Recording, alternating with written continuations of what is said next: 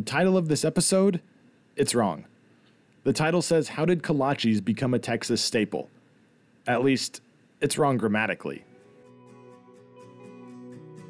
See, a kolache is just one. Kolache is more than one. So the plural it doesn't have an S on it. No, but I guess along the way somewhere we made it made it English. Yes. and so we had to add I don't know what we I don't know how that happened, you know, either. But yeah, I would say it's pretty normal for people to say kolache for one and kolaches for multiple, but that's technically not true. In fact, a lot of what you think you know about kolache, let's say it correctly, might be wrong, including what goes in them. I think a lot of people think that um, when they go to buy a, a kolache, that they uh, get they should get sausage or some sort of meat in there, but technically that's not a kolache at all. That's a klobasniki. S- say that one more time. Klobasniki.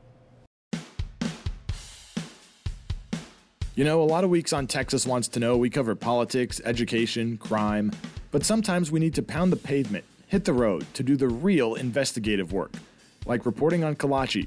That's what took producer Bree Flores and me to West, a city of about 2,500 just over an hour south of Dallas and 20 minutes north of Waco, to answer the question how did Kolache become a Texas staple? Even though it's technically incorrect, we're going to stick with kolache and kolaches because that's how the people we talked to referred to them. But before we get to the good stuff, how did West and other central Texas cities become home to such a large Czech population? Mildred Dokupil, who was born in the area and has lived there her entire life, says her grandparents came to Texas in 1903. and they came by ship on July the 31st, 1903, from Frankfurt to the village of from the village of Ořechov and Nassau near Brno, and they settled in West. We met at a Starbucks off Interstate 35 in West. Dokupil brought binders full of family photos, travel documents, and more. She also brought Bree and me two homemade cherry kolaches. And their name for Jan and Antonia Hale.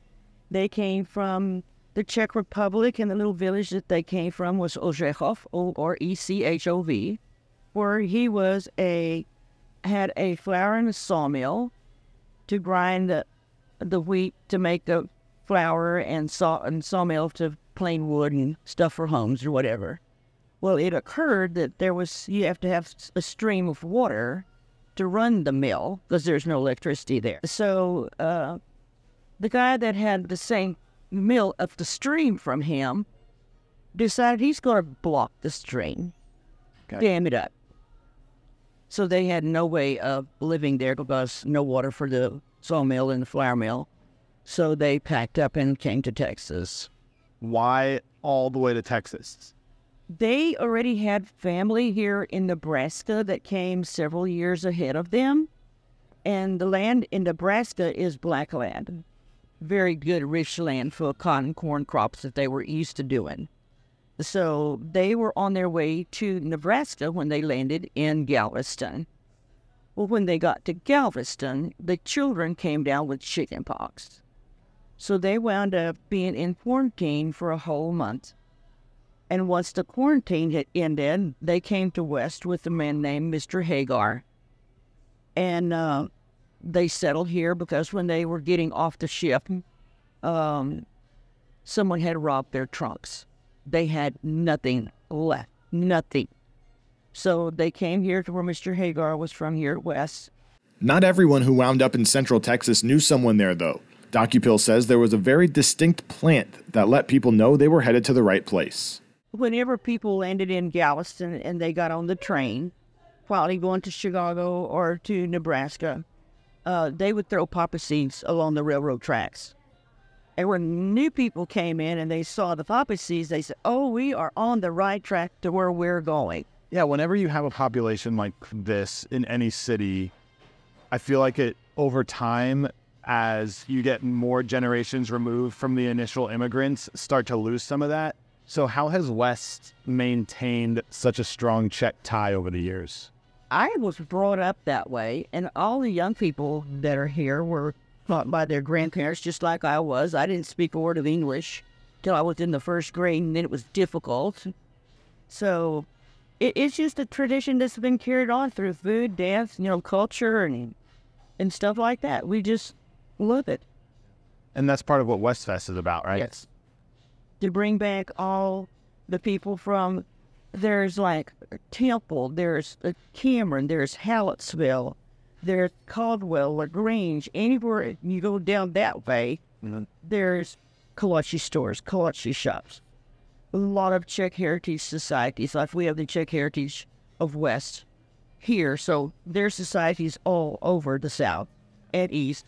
There's a lot of them also in the Dallas Fort Worth area, Ferguson, and both those towns. So everybody makes fortunes and stuff. Westfest is a three day long festival held over Labor Day weekend.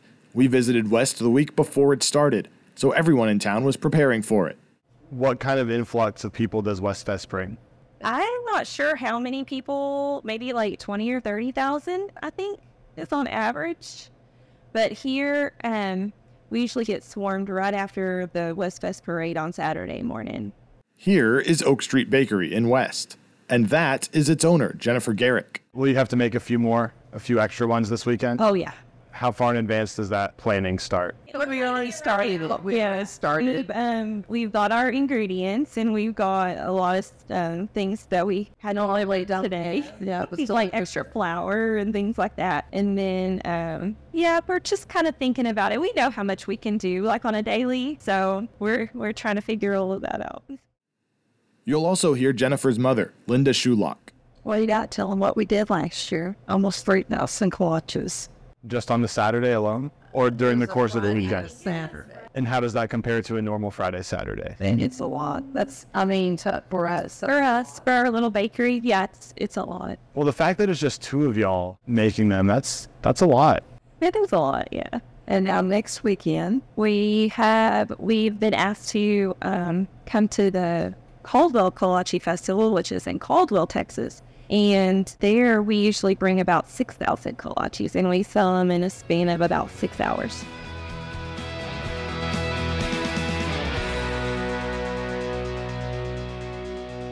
Getting to the kolaches, which is the reason why we're here. Can you just tell me what is it? What is a kolache? It's it's dough that's been made out of flour, sugar, yeast, salt, um, and let it rise. And then you roll it into balls, and then you let it rise till it's double, and then you use, mash the mash the centers of it, and you put whatever kind of fruit you want in there. And this is called posipka. That's put on the top, P O S I P K A, and it's made out of butter, sugar, and flour. So you put that on there just for a little decoration of thing. Traditionally, what are the primary fillings for a kolache? They are poppy seed, prune, apricot, cottage cheese, uh, cream cheese, and um, they're using peaches and pineapples now.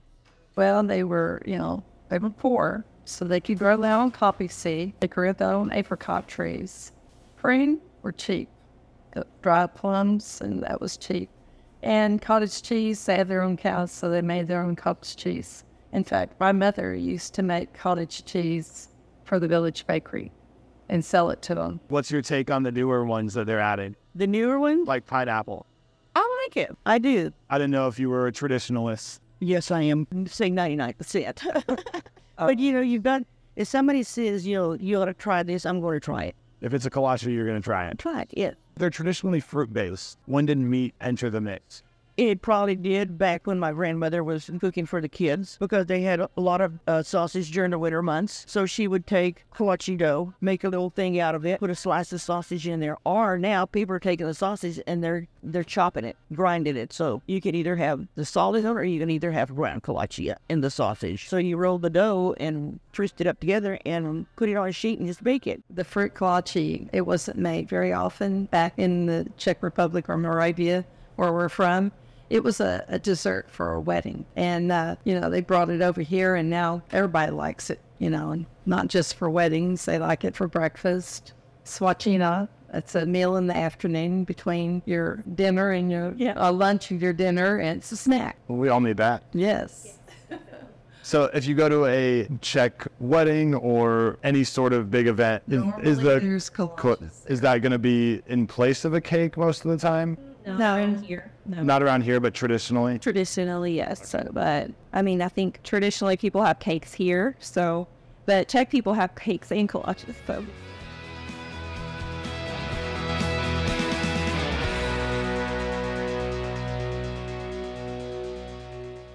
Dokupil was involved in the kolache contest at Westfest for years before stepping aside. She says the contest features nearly 100 entries from all over the state. We have different categories. Like we have apricot, we have cherry, we have pineapple, we have prune, we have cottage cheese. We have a thing called bufta, which is like a, a kolache dough, but it's filled with uh, cottage cheese and maybe cherry filling with it, and it's rolled up into a roll and baked that way. And then you slice it. It's called a bufta. We do a whole lot of that, so we had that for the contest. But we had uh, pecan rolls. Which a lot of people like pecan rolls. We had cinnamon rolls to judge. So yeah, we had a little bit of everything. I think pecan rolls would be right up my alley. I had probably 15 judges because that was that many to judge. And judge can't eat that many kolaches, so we always give them like peach and apricot or, or peach and cream or something, you know, that would they would judge those and pick the winner of those. So everybody would judge one flavor essentially. Probably two, or three different flavors uh, because we we had uh, like fruit, we had uh, the cheese kolaches, we had the sausage kolaches, we had the cinnamon rolls, we had the buftas. So there was always a category for that. So How, if at all, has the kolache been Americanized here, or what are the differences between what we have here and what they're still eating over there? a lot of families have their own little traditional ways of how to how they want to fix their kolaches. Some of them maybe want them big, some of them are a little bitty. Some of them make them in, in little pecan rolls and things like like little delicacies for parties and stuff like that. We don't do that much of it here because we like to do the big thing. Not that many people ask for small things anymore. Portion control is not our strong suit. No, no, no, no.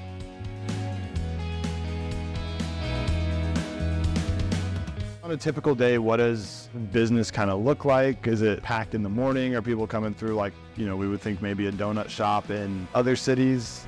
Yes, I would say so. Here, um, it would be in the morning. People, I think typically people get all of this for breakfast. So um, we're we're mainly busy in the morning, but every now and then you have people that come in that are ordering large amounts for either, you know, work events or um, thing family events or things like that. So. Yeah, I mean, it just kind of depends. But yeah, I would say the morning is definitely the busiest, and then the weekends are busiest.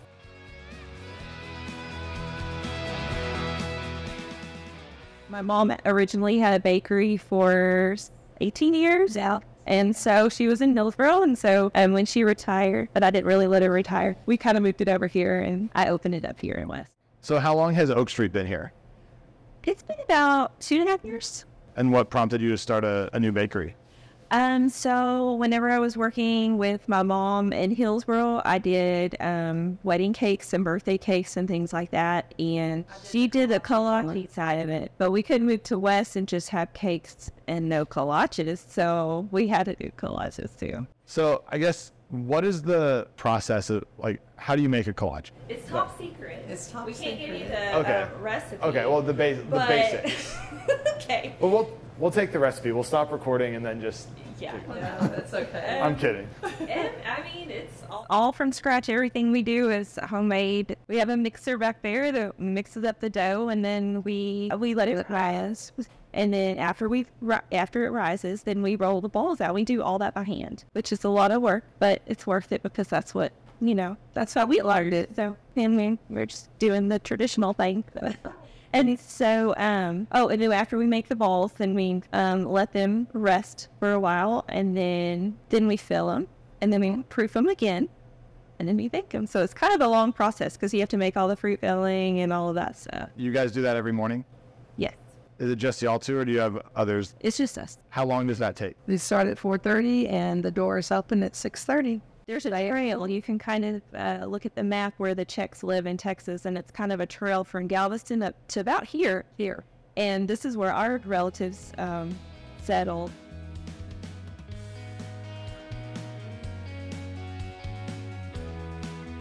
As a result, West has more than just one place to get a kolache. Maybe none more famous than the Czech stop, though. Bree and I made that our last stop, where we ran into a couple from Nebraska who had no idea they were in kolache country.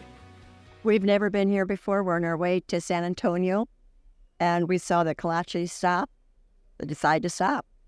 And why? Why did you stop at this kolaches and we saw it? Are there more? They're more, you know, so known for a lot of the kolaches. Okay, yeah, we just saw the sign and decided to stop because we are familiar with kolaches. And what do you guys like about kolaches? I really like that you have a lot more fruit than our area does. Yeah, our area has just a dab of fruit in the middle.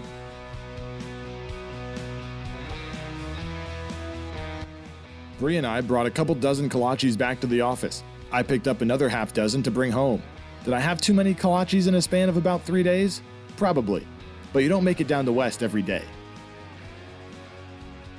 I'm Chris Blake at News Radio 1080 KRLD in Dallas, Fort Worth. Thanks for joining me for Texas Wants to Know. If you like the show, please give us a rating and a review wherever you listen to podcasts. I wrote this episode and produced it with Bree Flores. She also edited it. We had editorial support from Cooper Mall and original music by Michael Eisenstein. Audacy's managing producer for National News Podcasts is Myron Kaplan.